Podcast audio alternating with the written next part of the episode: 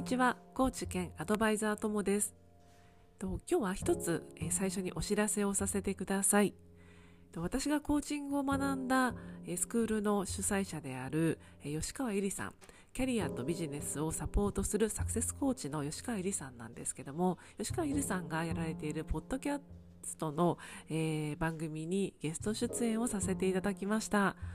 も、えーゆりさんのポッドキャストはアップされているんですけども、えーよかったら聞いてみてください。とこのポッドキャストではですね、えー今まであまり話をしてこなかったこともお話をさせていただいているので、まあ、話せたことがですねあの嬉しくてとても舞い上がってハイテンションで話をしているのでとても恥ずかしいんですけどもよかったら聞いてみてください、えー私のエピソードだけじゃなくてですね吉川ゆりさんの、えーポッドキャストとても勉強になるので、えーぜひ聞いてみてくださいはい。では今日はですね、えっと、もう年末なので、えーこの2022年の年末、どうやって過ごしてますか？私は今日からお休みをいただいて、えー年明け4日までお休みです。今日はですね、私が住む愛知県のお隣にある岐阜県の、えー温泉にですね、日帰りで行ってきました。で、温泉にゆっくり入って、砂風呂にも入って、えー足つぼのマッサージもしてきました。今すごいスッキリしてですね、あの、むくみが取れて、本当に体が軽くなりました。私もあの、ポッドキャストでもお話をしたことがあるんですけれども、子宮頸がんを経験してまして、で、そのなった時にですね、えー手術をした時に、えーリンパに、えー転移していることも分かったので、お腹周りのリンパ節を結構ごっそり取ってしまっているんですね。で、なので、とてもむくみやすくて、特にこういった冬の時期から春先にかけてですね、もう全身すごくむくむんですね。で、私しばらくですね、ヨガもあまり行けてなくて、で、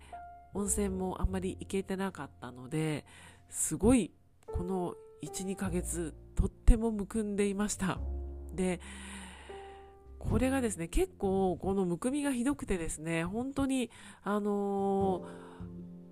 久々に会った人には太ったって言われたり、あとまた違う時に会うと、え、痩せたって言われたりするぐらい、本当に別に何をやってるわけじゃなくて、本当むくみだけでこんな太った痩せたと言われるぐらい違うんですね。もう、なので、本当悩まされるんですけれども、あの、今日温泉に行ってマッサージして、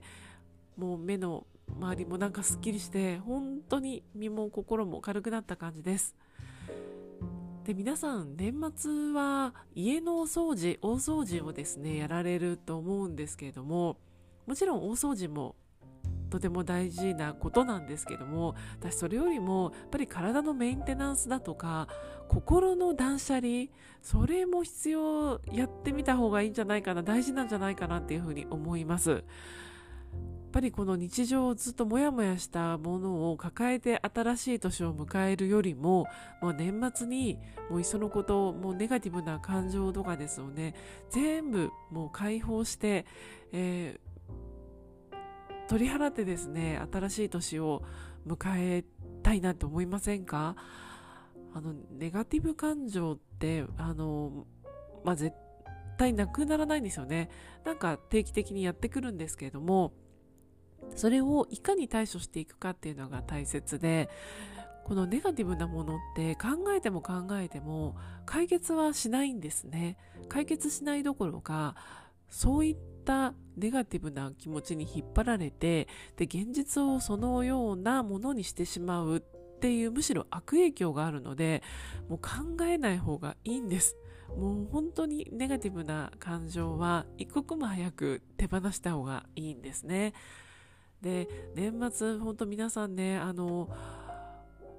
お子さんいらっしゃる方だとか、で、あの、家族を迎える方だとか、とても忙しいと思うんですけども、でもやっぱり自分が一番大事なんですって、自分が自分を大切にすることが一番